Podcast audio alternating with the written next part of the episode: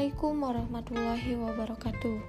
Perkenalkan nama saya Mailani Parinipuri dengan NIM 21699. Di sini saya akan menambahkan tanggapan dari saudari Holalita dan menjawab pertanyaan dari saudara Faaz.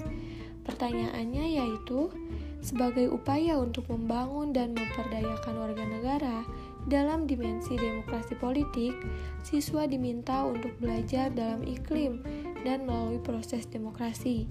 Lalu bagaimana wujud civic dalam upaya meningkatkan civic inteligensi dalam pendekatan psikopedagogis atau andragogis serta sosiokultural.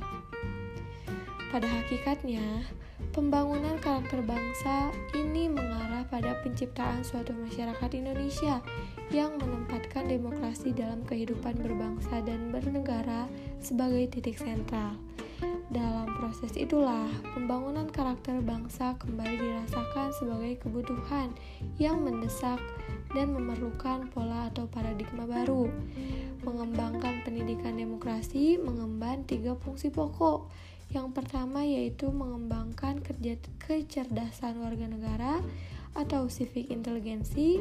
Kedua adalah membina tanggung jawab tanggung jawab warga negara atau civic responsibility dan ketiga adalah mendorong partisipasi warga negara atau civic participation. Lalu ada civic inteligensi.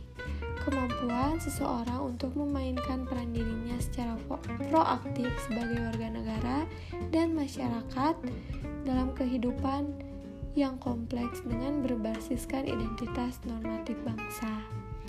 Pendidikan kewarganegaraan secara psikopedagogis atau andragogis dan sosiokultural harus dirancang, dilaksanakan, dan dievaluasi dalam konteks pengembangan kecerdasan warga negara yang secara psikosial tercermin dalam penguasaan pengetahuan kewarganegaraan.